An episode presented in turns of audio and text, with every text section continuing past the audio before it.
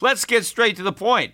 You want to grow your portfolio to deal with the rising cost of inflation, to pay off your debt or your mortgage, pretty much anything standing in the way of you and financial freedom, right? Well, with Yahoo Finance, you can get access to the news, data, and tools that you need in order to help you reach that financial freedom. And when it comes to your financial future, you think you've done it all. You've saved, you've researched, you've invested all that you can. And now you need to take those investments to the next level by using what every financial great uses Yahoo Finance. For more than 25 years, Yahoo Finance has been the brand behind every great investor. They're the number one finance destination, producing a holistic look at the financial news cycle, including breaking news, original perspectives, analyst ratings, independent research, customizable charts, and so much more. For comprehensive financial news and analysis, visit the brand behind every great investor, yahoofinance.com, the number one financial destination. That's yahoofinance.com. Traffic jams, tailgating, pileups. Ugh, the joys of driving. How could it get worse? The federal government wants to have a say in what you drive. That's right. The Biden administration's EPA is pushing mandates that would ban two out of every three vehicles on the road today. Don't let Washington become your backseat driver. Protect the freedom of driving your way. Visit EnergyCitizens.org. Paid for by the American Petroleum Institute. Show. The two things that everybody seemed to agree were weighing down the markets were the Fed and their relentless drive to normalize interest rates and figure out where normal was, however far above uh, the current rate normal was, and of course the trade war and the threat of additional tariffs that were overhanging the markets. And so I think it was pretty clear to Donald Trump, who is really, uh, you know, hanging his hat on the stock market, has already decided that the stock market is the best barometer of his presidency and all of the wealth that is the result of an increasing stock market. So the fact that the stock market was falling was obviously a big problem for the president. And so he had to do what he could to try to uh, get the stock market to go back up. And so I think the first part of that uh, and the two prong attack was the interest rates. And whether he was able to convince Powell to change his tune, you know, kind of get his mind right, cool hand Luke style, or whether he just got lucky and the Fed decided to backtrack. But as I mentioned in my last podcasts, the Fed has now said that we are just below normal, meaning that we only need one more rate hike before we get to normal. Whereas in the past, the Fed had uh, basically said that normal was still quite a ways away and that the Fed would have to raise rates many, many more times in order to achieve normal. And of course, anybody who knows anything about the history of interest rates would have to agree that where we are now at 2% is historically abnormal and obviously could not be considered neutral based on any kind of past precedent. So the fact that the Fed was able to backtrack so quickly really threw the market a bone that the market and Donald Trump you know badly needed. But the other factor that was weighing down the market was all the trade tensions and all the talk about the tariffs that were going to be imposed in less than a month. The first of uh, next year, we were going to get these 25% across the board tariffs.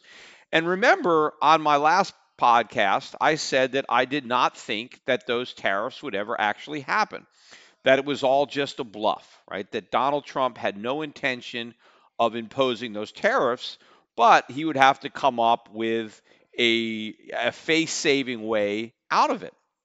And basically, that is exactly what the president did over the weekend, basically uh, giving the markets and the economy a Hanukkah present by calling off the uh, the tariffs. In fact, the date of the imposition of those tariffs has not been completely called off. It's just been postponed for 90 days.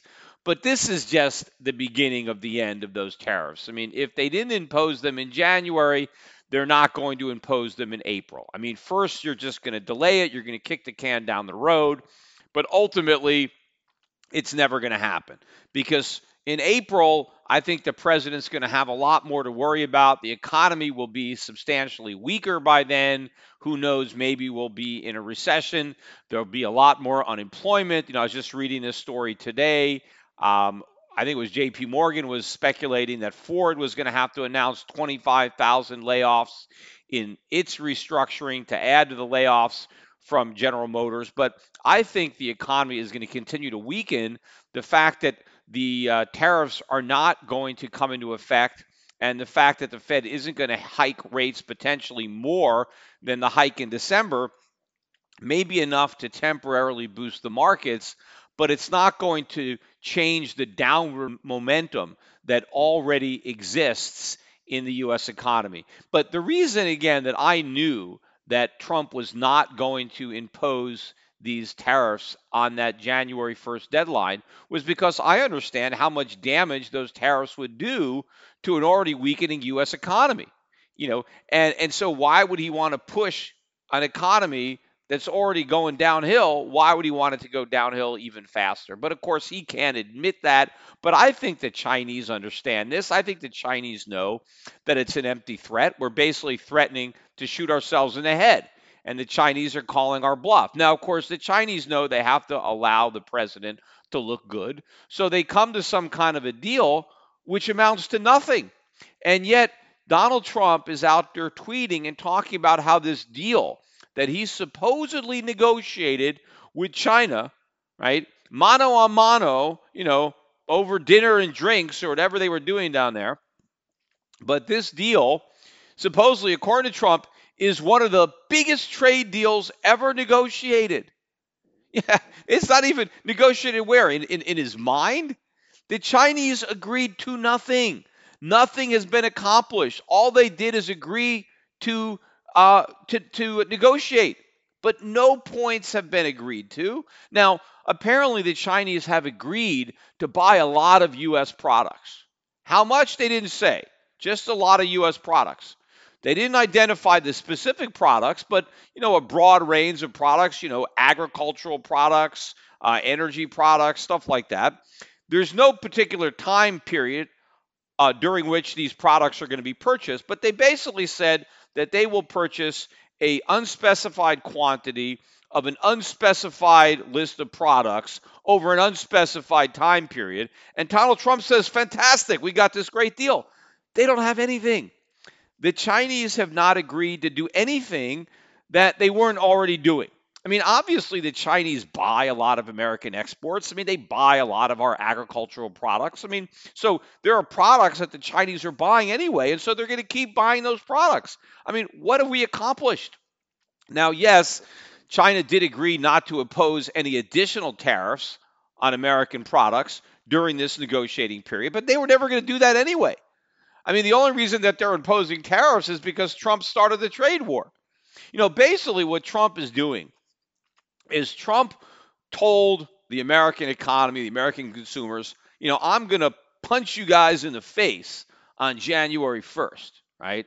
And so now, you know, nobody wants to get punched in the face, so everybody is, you know, upset that they're going to get punched in the face.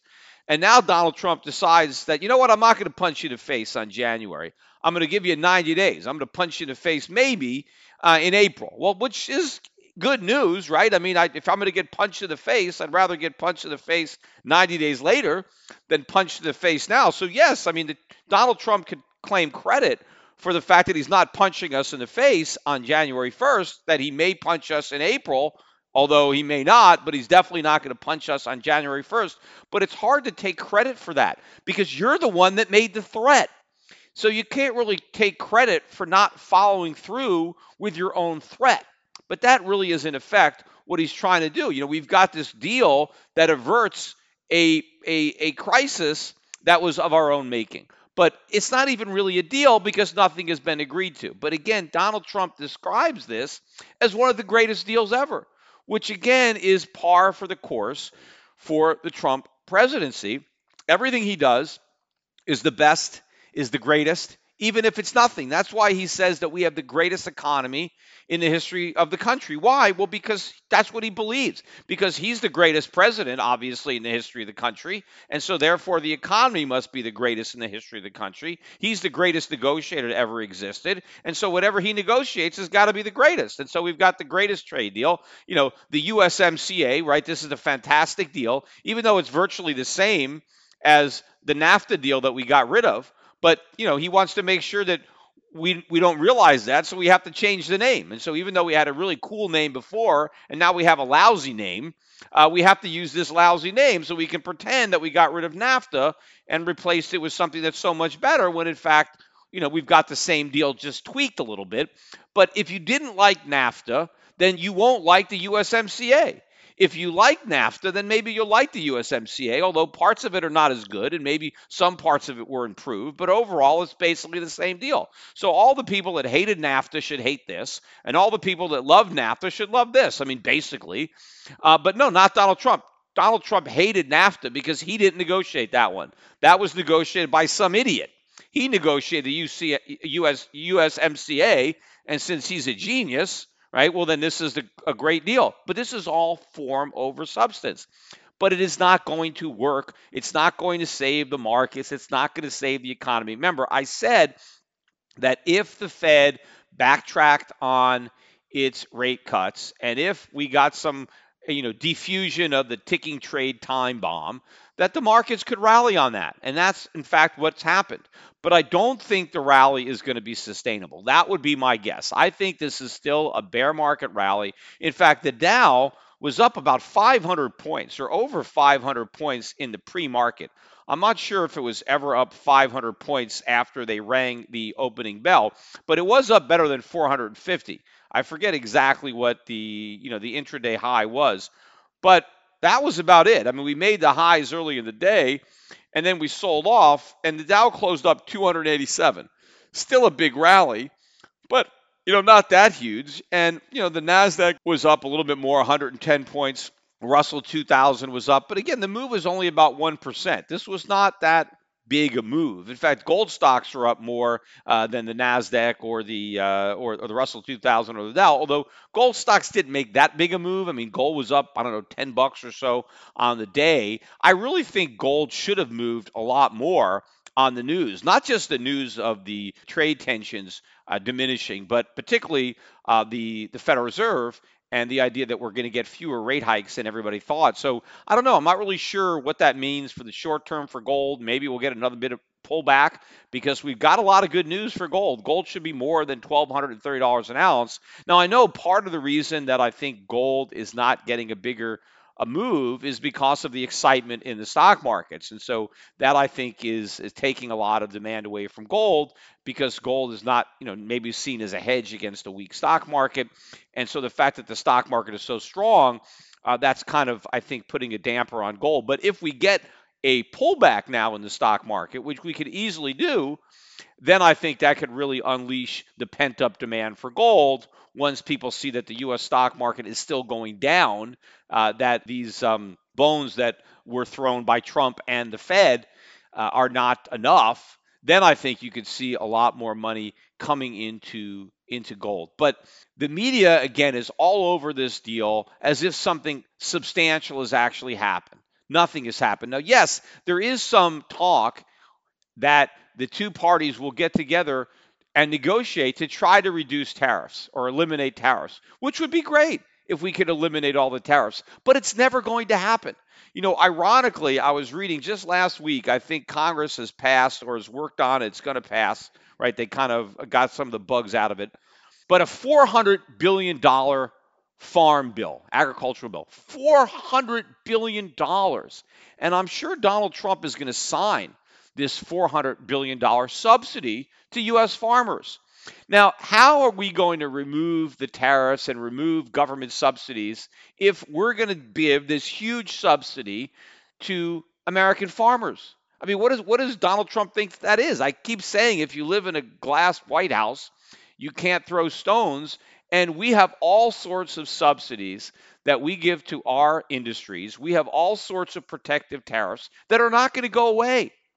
And you know, if we can't get rid of our tariffs, if we can't get rid of our subsidies, when you know we've got this democracy where we have all these special interests and all this money and all these people voting, if we can't get rid of it here, well, obviously they're they're not going to get rid of it in China. And of course, you know, the reason we have a trade deficit in China is not because the Chinese have tariffs or the Chinese have subsidies. Yes, they do. All countries do, unfortunately, uh, and we do too. And we're not going to get rid of them uh, for the obvious political reasons. So the fact that we're saying that we're going to have a negotiation about getting rid of tariffs, none of it's going to happen. But even if it did happen, it's not going to take away the U.S. trade deficit. You know, and when you look at the fact that we're trying to force the Chinese, right, to buy American products, to to have some kind of commitment to the number of U.S. products they're going to buy, how can China do that? I mean, the Chinese government doesn't buy that much stuff. I mean, I suppose if you're spending government money on things that the government needs, then maybe the government could obligate itself to make certain purchases. But how can the Chinese government obligate Chinese consumers to buy anything? Or Chinese private businesses. I mean, China is not, you know, an old-fashioned dictatorship communist country. You've got all sorts of free market capitalism going on. Most of the products that are imported by the Chinese are imported privately. They're not imported by the government. These are private companies deciding what they want based on the demand they're getting from individual private consumers. And so the Chinese government can no more force Chinese consumers to buy American products than the US government could force American consumers to buy Chinese products. Consumers buy the products they want. Now, yes, the US government can make it more expensive to buy imported products with tariffs, but at the end of the day, consumers still choose if they want to pay the tariffs and buy those products. Same thing in China. The Chinese government cannot force Chinese citizens to buy US products if they don't want to. Right? If if if we want the Chinese to buy American products, then we need to manufacture products that the Chinese want to buy. The problem is we don't do it. Now, yes, we do grow food products that the Chinese want to buy. That's why we, we, we are able to export food but you know we can't balance our trade we can't pay for all of the high value manufactured goods that we import with just some food that we grow on the farm it's not going to do it you know it, it makes a dent in it but it's not going to take care of it the only thing that ultimately i think is going to take care of the trade deficit is going to be the collapsing dollar that's what's going to do it. it is going to be because imported products get so expensive that Americans aren't going to be able to buy them anymore. I mean, that's what's going to put an end to it. And when our trading partners decide that they no longer want to participate in this shell game, you know, they don't want to vendor finance the U.S. consumer indefinitely. They don't want to continue to supply us with products that we can't afford to buy, that we can't pay for with exports. And the danger of, you know, launching a trade war is that we cause our trading partners to come to their senses sooner, right? To force them or, or where they finally have an epiphany and they decide to stop throwing good money after bad. I mean, if we want to continue this bubble economy, we need to convince our trading partners to throw as much bad money as possible right down this rat hole, right? And just keep making that mistake of feeding it and feeding it because they don't want to acknowledge the mistake that they've made. They to get trapped in that mindset where they, you know, like the uh, the the banks that had had all these bad debts to Latin America, right? They don't the banks don't want to write off the debt because they don't want to admit that the debts are bad. So they continue to extend credit so that they can pretend that the debts are good, even though they're not good, but they have to keep losing more and more money to avoid, you know, paying the piper and admitting the truth. So if we can do something to get the Chinese to do the right thing sooner, then it's good for China it's not going to be good for this bubble economy if what your goal is is to sustain it and to keep it going and if your goal is to get reelected which is what Donald Trump's goal is it's not going to work now I talked too about you know the Jones Act which is uh, the law that requires all the goods that are that are shipped uh, between U.S. ports to be carried on U.S. flag ships uh, that have built in the U.S. that have U.S. crews. I mean, this is such an uncompetitive um, piece of legislation that we don't want to get rid of because certain industries, small segments of the population, benefit from it, right? We're not going to get rid of that. It would be great for our economy if we got rid of that. But I mean, obviously, any country that we're negotiating with, trying to have a free trade and drop all the subsidies, we'd have to get rid of that. I mentioned too about the airlines. I mean, that's something that really bothers me. I don't know.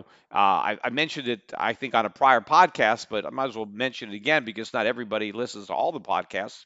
And I don't know how many people even realize that, but that foreign carriers are not allowed to pick up Americans in one U.S. port and drop them off in another. I mean, you could have, uh, you know, like. Uh, Singapore Airlines. I mean, it can fly people from New York to Singapore. It could fly people from LA to Singapore. It could sell those tickets. But what it can't do is sell a ticket from New York to LA, even if it's the same plane. So if you have a Singapore airline plane that starts off in New York, picks up passengers, flies to LA, and picks up more passengers, and then flies to Singapore, what it can't do is sell the first leg. It can't sell a ticket to a passenger who wants to get on in New York and get off in LA. So if you think about an airplane, let's assume that this is gigantic airplane and maybe that it, it seats 400 people, right? And let's say 200 of those people get on in New York and another 200 get on in LA, right? So it starts out in New York. That means when it's flying from New York to LA, half the plane is empty. Now, why can't it sell those seats? I mean, these are beautiful seats on these international carriers. I mean, they're much better than what seats you could buy on a domestic carrier. So, and there's all these people that want to go from New York to Los Angeles, and you've got this gigantic plane that's flying half empty.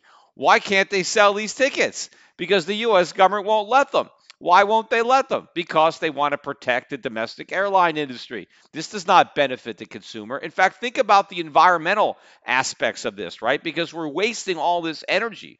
Whatever type of environmental pollutants you think air travel uh, causes, and obviously, you know, we have to use fossil fuel, we have to use uh, jet fuel uh, to fly these planes. So we have government rules that require us to waste energy to fly planes half empty so that we can protect the profits of some domestic carriers and prevent competition right to limit competition. So this is going on all over the us economy not just flat out you know subsidies or uh, or tariffs where you can actually see the cost but there is no dollar cost right? When the us government just prohibits foreign carriers from transporting domestic passengers, there's no line item for that in the budget. You can't actually see the cost because nobody has actually handed any money. The cost is in higher air costs for American travelers, right? You have fewer options, fewer flights available, and you have to pay higher prices for the tickets that you buy. And of course, the quality suffers. The quality is not as good as it would be if there was more airlines competing for American uh, dollars. We got some more negative news out today on construction spending, which obviously is related to the housing market. We got the third consecutive monthly decline in construction spending. They were looking for a small bounce and we went down again. And in fact, they revised the previous months lower as well. And I think the only reason that it wasn't worse, that the drop in construction spending wasn't even greater, was because of an increase in construction on government funded a project like you know um, maybe lower income uh, type housing projects that were being paid for with tax dollars or more appropriately not just tax dollars but with borrowed money right? We have to because the government is is running at a deficit so any money the government is spending the government is borrowing. By the way that applies again you know we had a a 7.0 a magnitude earthquake up in in Alaska and as soon as that happens, of course, Donald Trump wants to show how compassionate he is. And he basically tweets out, Don't worry, you know, an unlimited amount of money is coming your way. We've got an open checkbook and we're going to spend whatever it takes to make sure that the good people of, uh, of Alaska are taken care of, you know, in their time of need. First of all, this is not what the U.S. government is about. Right? The, the U.S. government is not there to provide disaster relief for every single emergency that comes up in every state of the union. I mean, individual states are supposed to take care of themselves. I mean, that was the whole idea behind the, the republic and the Constitution. And for a long, long time, that is exactly the way it worked. Although now vote seeking politicians can't help but play Santa Claus and show up anywhere there's a natural disaster and give out money as if the money is coming from heaven. The money just comes from the taxpayers. This is all redistribution. This is the government taking money from some people in one state and giving it to people in other states. Exactly what the Constitution prohibits, but this is what we're doing. But at the end of the day, we're all made poorer because every state has a disaster somewhere. California has fires or earthquakes, or there's hurricanes here, there's tornadoes there, there's floods there, and everybody just ends up bailing out everybody else. But it ends up costing everybody more money when you take away the local responsibility and the personal responsibility. If everybody believes the federal government is going to take care of every emergency, well, then nobody is prepared. And of course, the local governments have an incentive to inflate the costs of the natural disasters so they can get more federal dollars. I mean, that's what's going on here in Puerto Rico. I thought I mentioned this, but you know, the Puerto Rican government, one of the things they did recently is they imposed a $15 minimum wage for construction workers in Puerto Rico, which is very high because the average Puerto Rican earns a lot less uh, than the average American in the, the 50 states. And so a $15 minimum wage in Puerto Rico is kind of like a $30 minimum wage in the US. But the reason that they want to do this is they are deliberately trying to drive up the cost of construction in Puerto Rico because they're getting this government money to help them because of the disaster relief from Hurricane Maria, help them rebuild. And the money that's coming in from the federal government, well, it's a function of the cost. How much is the construction going to cost? So, to the extent that they can raise the cost of construction, they can get more federal tax dollars. See, if this Puerto Rico was spending their own money, right? They would try to be efficient with the money that they were spending, right? Because they'd have to budget it in. They they try to get a good deal, but instead they want to spend as much as possible. They want to dole out a bunch of money to Puerto Rican construction workers and get it all from the U.S. taxpayer. But I mean, this kind of stuff goes on all over the country. Everybody is trying to milk the federal government because they're not paying for it. Every local politician wants to get as much federal money into their district as possible. But remember, everybody pays federal taxes in the 50 states. And so if California is trying to steal money from Alaska, Alaska is trying to steal money from California. And then Florida is trying to steal money from Alaska and California. And both those states try to steal money from Florida. At the end of the day, everybody who's stealing is getting stolen from. So everybody is picking everybody else's pocket while their pocket is being picked. But the problem is the pickpocket takes a cut we're all poorer every time we have to run all of our money through the Washington, you know, money mill. We don't get as much back out. Right? It's like my my blood transfusion analogy. We keep giving ourselves blood transfusions, you know, from one part of our body to the next, but we keep spilling all this blood on the floor. The spilt blood represents the cost of the government. At the end of the day, we're going to bleed ourselves to death. So we shouldn't even have uh, the government involved in these uh, natural disasters. The individual states should take care of it. And to the extent that people want to donate money, if somebody in California wants to help pay for uh, a disaster in Alaska, they're free to write a check. I mean, that's what private charity is all about. I don't want the government stealing money on behalf of uh, some people and giving it to somebody else. I want people to give freely, to give voluntarily uh, of their own money. That's that's what it means to be free. That's what it means to live in a free country, right? Where charity is not enforced at the point of a gun, right? It's done. It's voluntarily uh, voluntary contributions from one free person to another. But the other reason, of course, that I don't want the federal government sending money to Alaska or any place else is because the federal government doesn't have it. When Donald Trump says that the federal government is here, we've got all this money. No, we don't. The federal government is broke. We're running huge deficits. So now, if we're going to have to spend extra money on helping Alaska rebuild from an earthquake, where's that money going to come from? It has to be borrowed. We don't have it, right? So Alaska doesn't have anything saved for a rainy day or an earthquake in theory. Well, neither does the U.S. government. So we have to go to countries like China and we have to borrow the money so that we can then dole it out uh, to Alaska or any other state uh, that has a natural disaster. We also got some interesting uh, cryptocurrency news over the weekend. I saw that Floyd Mayweather, you know, Floyd Money Mayweather, for a while he was referring to himself as Floyd Crypto Mayweather because he, as long with a, lot of other high profile uh, athletes or some celebrities, began endorsing these ICOs, right? They were getting paid to pump up these ICOs on their Instagram pages or Twitter pages, knowing that their followers would just go in and, and buy them. Now, of course, this is all illegal, right? Especially if you're considering these uh, ICOs to be securities, if you're being paid to promote a security, I mean, that needs to be disclosed. There's all sorts of uh, regulations and rules that these guys were violating. And so now they're all agreeing to pay fines that are well exceed the money that they were paid to hype up these um, these ICOs. Now I'm not sure because I didn't read if any of these guys actually bought into this very ICOs and then after they pumped them up, dumped them. So I don't know if they had any extra profits associated with their their pumping or if they just took the money and pumped and, and never actually you know front run the trades that would have been worse right if you bought into a, a particular coin and then touted it and then sold into the hype that you generated and made additional money, that would probably be worse or would be worse than simply getting paid to promote it. But this is just the beginning of the prosecutions that are going to ultimately flow as the air comes out of this bubble. And we're not even close because remember, there's still a lot of hope out there. All the people out in crypto land, they still think that the market's coming back. You know, they think, hey, 3,500 was the low. It's not the low. It may be a low on the way lower, I said I think we're probably in a trading range now for a while, maybe not a long while, but just long enough to create a false sense of hope to sucker some new longs into the market so the smart money can bail out.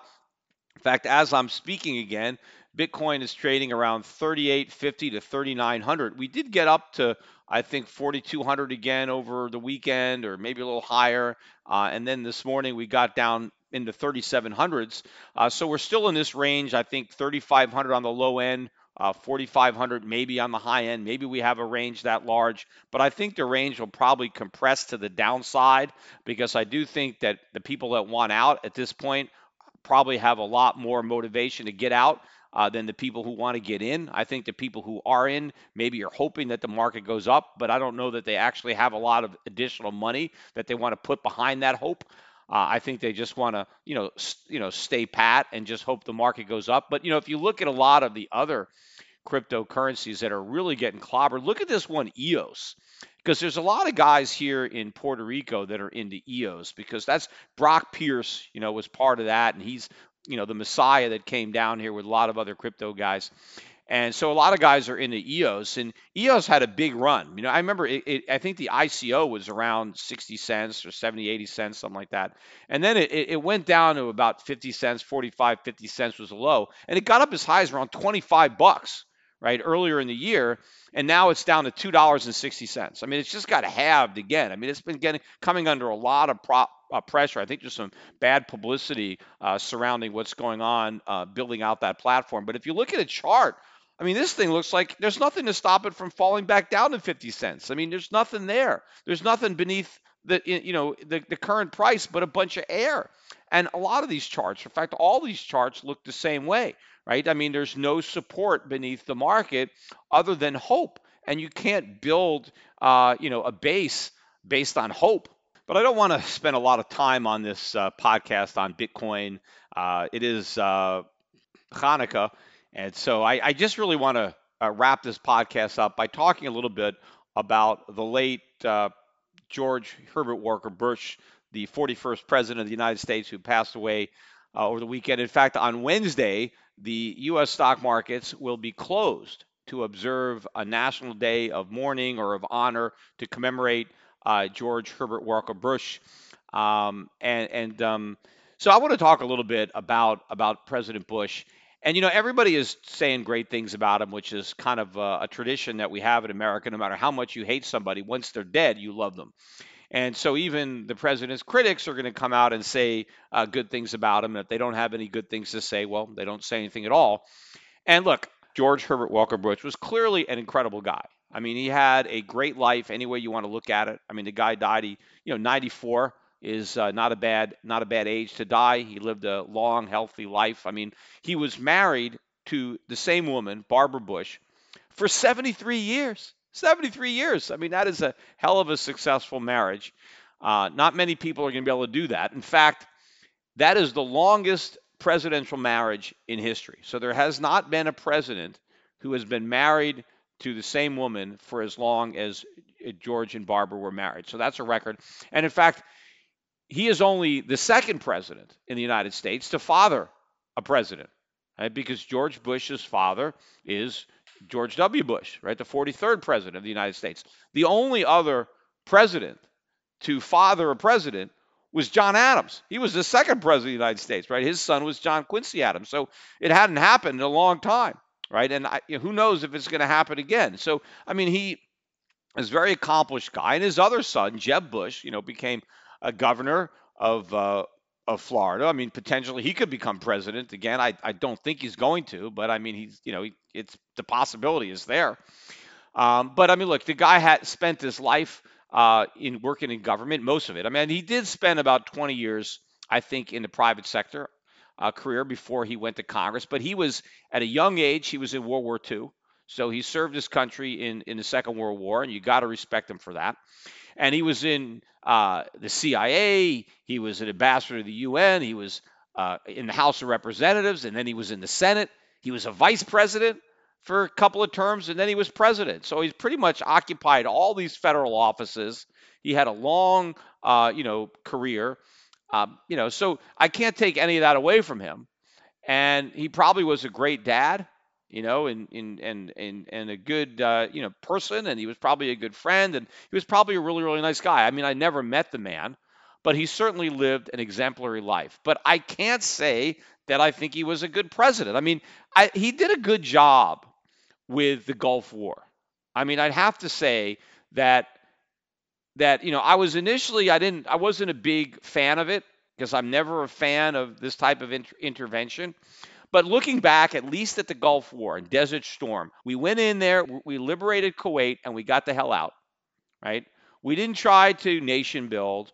And in fact, we made a profit on that war because we basically used a lot of our uh, you know weapons that we had already bought that were sitting there gathering dust and we exploded them and then we billed everybody right we made all these other countries pay for their share of the cost so we probably even made a profit uh, on on the Gulf War. So looking back on it, I mean, you know, I was probably a little bit more critical because I remember as soon as it started, and I mean, I was very young, and it's not like I was being critical to anybody. I mean, nobody heard of me, and there was no social media back then. So I'm just talking about privately, you know, what I would say to friends or family members. And I, I remember I was I was opposed to it in the beginning because I just didn't think we should get involved in uh, in in the Middle East. But of all the the involvements that we've had, I mean, what he did there was was was much better than what what his son did uh, with uh, with with Iraq. I mean, that the second time we went was a complete disaster. But at least when uh, Herbert Walker Bush went in, I mean, it was quick. We got out, we accomplished an objective, and we made a little money in the process. So I'd have to give him some credit for that. But the, the the big problem I had with Bush was on the domestic policy. And of course, everybody remembers the famous pledge, Rees my lips, no new taxes, which basically sunk his reelection. And that's why we got uh, Bill Clinton. So if you if you don't like the Clintons, well, you know, you got to blame Clinton on on Bush. Because the reason that Clinton is president is because Ross Perot uh, got into the mix and took a lot of the Republican votes away from Bush. And why were a lot of Republicans upset at Bush? Because he broke his pledge and raised taxes. And that really opened up the window for Ross Perot. And I believe that Perot drew a lot more votes away from Bush than he did away from Bill Clinton. And had it just been a two man race and had um, George Bush not uh, broken his pledge, I think he would have been elected to a second term. And I don't know if Bill Clinton ever would have been president. Who knows what would have happened? But the question is, why did he break his pledge? Because he made a deal with the Democrats, and that was a bad deal. And, you know, I get it. Yes, there was deficits back then, and people were still concerned about deficits when he was president. I mean, that was um, Ross Perot's entire campaign was based on the debts and the big deficits, and he was going to fix it, right? He was going to get under the trunk of the car and he was going to fix the debt. And and so Bush tried to make a deal with Democrats, and of course it didn't work, and they raised taxes for no reason. What should have been done is massive spending cuts, but Bush was not a, a small government guy. The, the worst thing that he did, the single worst piece of legislation, and and and and for that alone, right? I you know I got to give his presidency a failing grade for that one piece of legislation alone, and that was the Americans with Disabilities Act passed in 1990. I think one of the worst pieces of legislation that was ever passed. Now, a lot of people are going to say, but how can that be? Oh, it's, you know, it's about caring, it's civil rights. I mean, people describe it as a great achievement in civil rights. It is a disaster for individual liberty, is what it was. It was it was a destruction of freedom and liberty in the United States, and really just you know cements the, the, the, the enormity of our government and the loss of individual liberty and freedom that has taken place over the years. And I am not a non-compassionate person when it comes to the disabled, right? And I, I think most Americans would go out of their way to help people with disabilities. I mean, I, they do.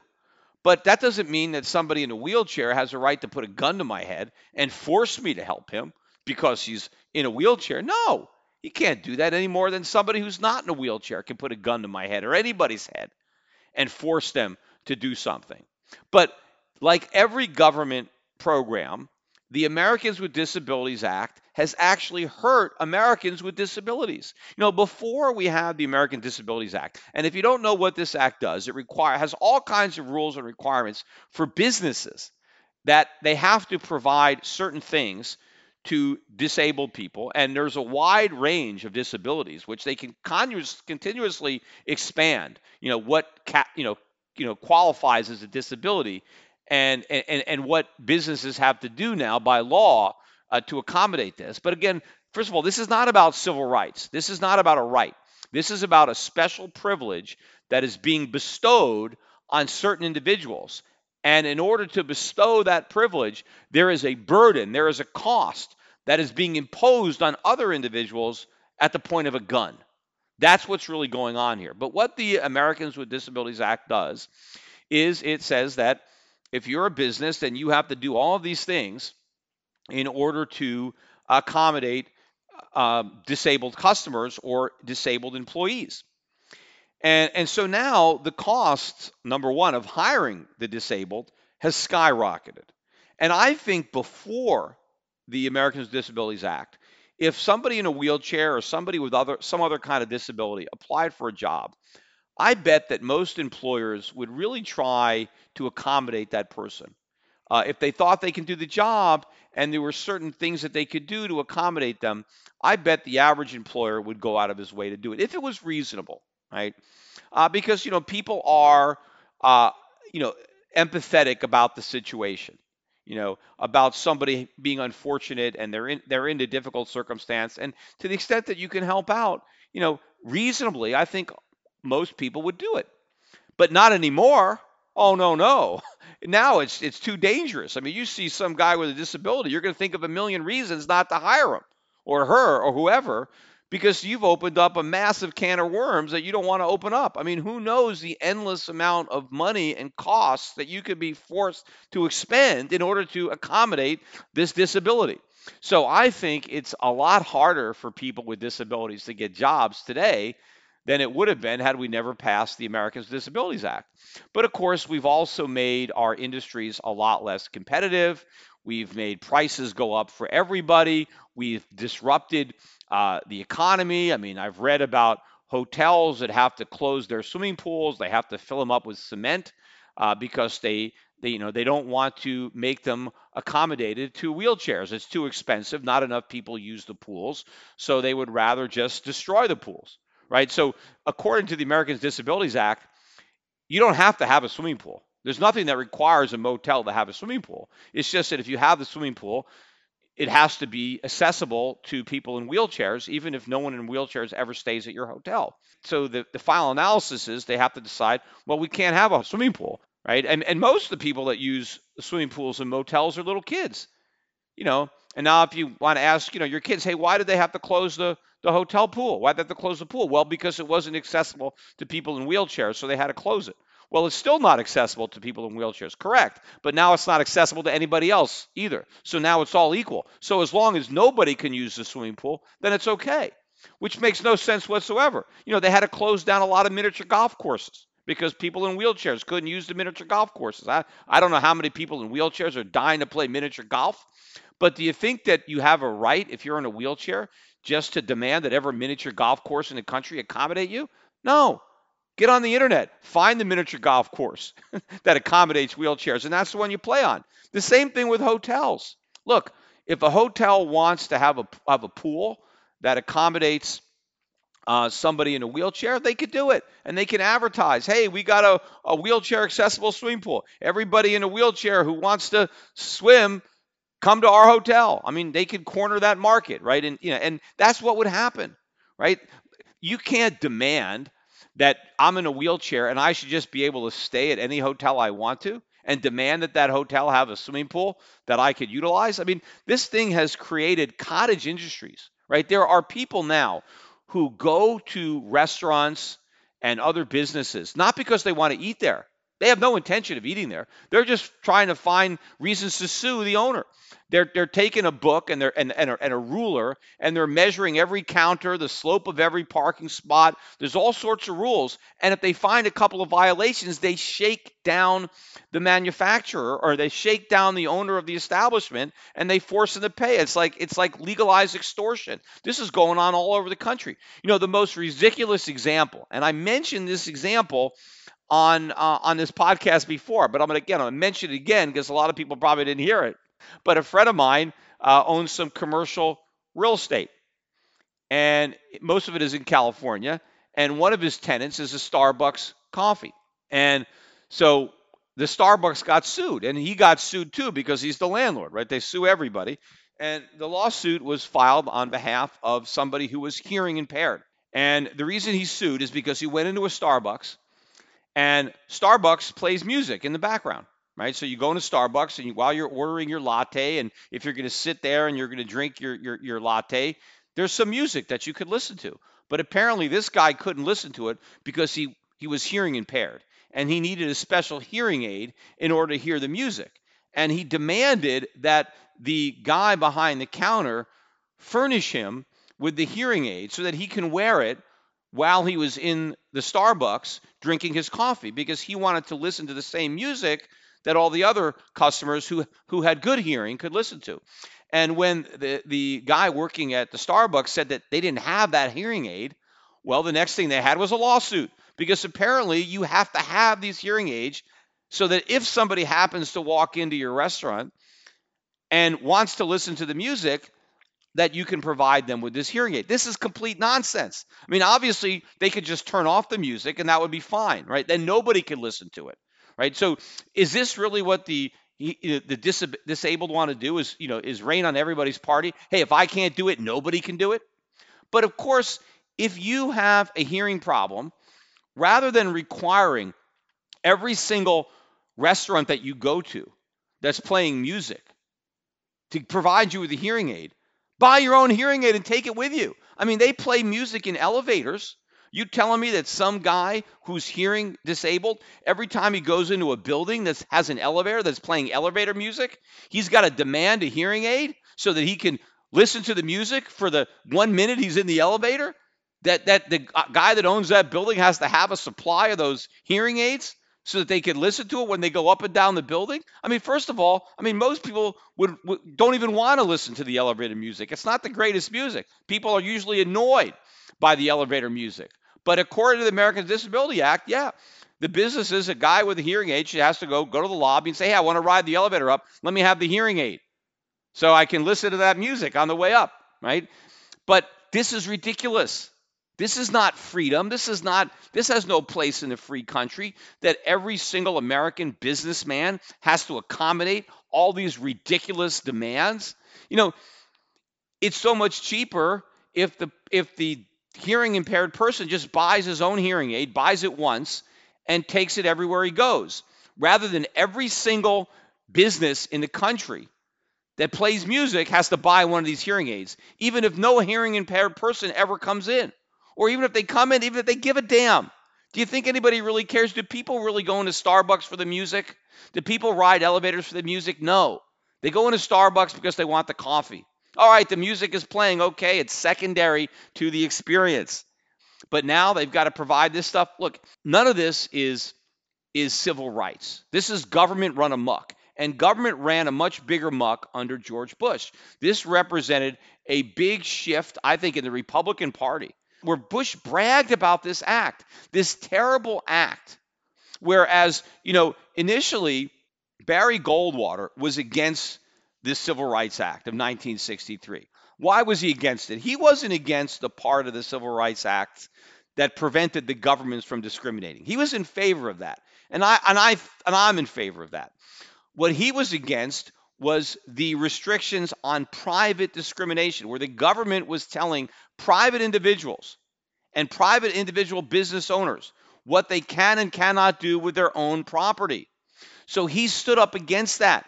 There's nobody in the Republican Party left who will stand up for freedom, stand up for liberty, or stand up for the Constitution. And one of the reasons is because of George Herbert Walker Bush, because he championed and bragged about this individual liberty destroying Americans with Disabilities Act. You know, would anybody expect a shoe store to carry every shoe in a size 15, right? No, I mean, are there guys that have size 15 foot? Yeah, they do. Now, that's not considered a disability, at least not yet, right?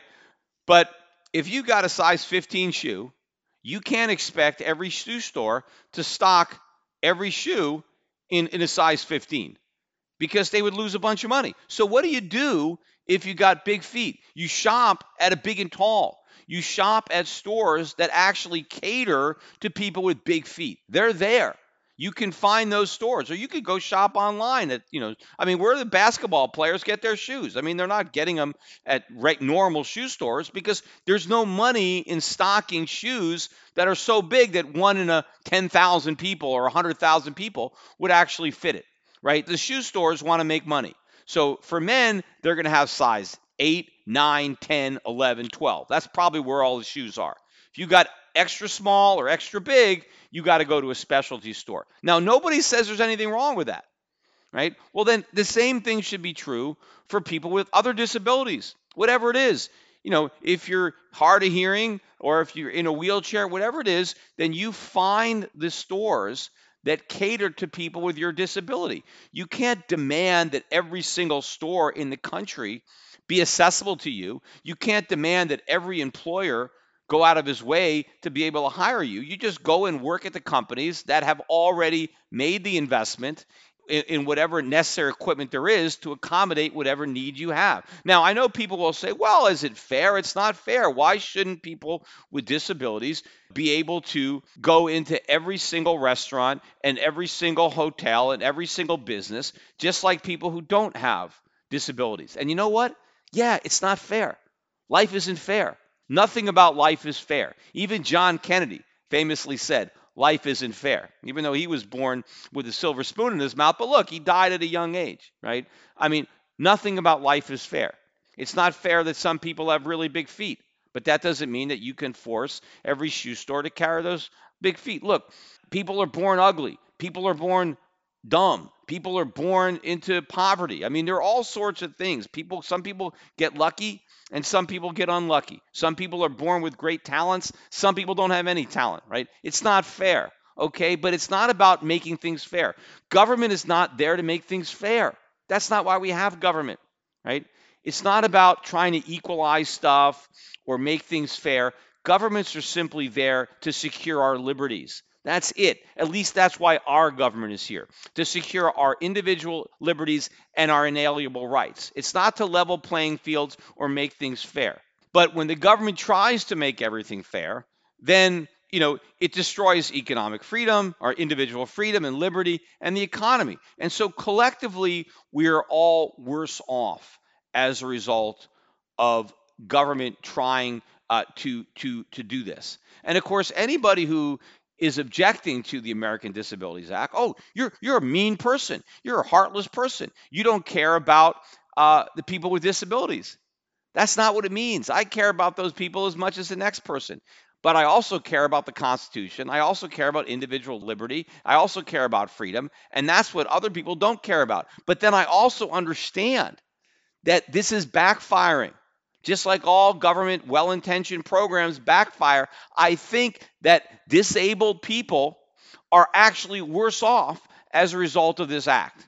So not only do we destroy individual liberty and freedom and the Constitution to enact the Americans with Disabilities Act, but we actually make the disabled worse. So what's the winner? Who wins?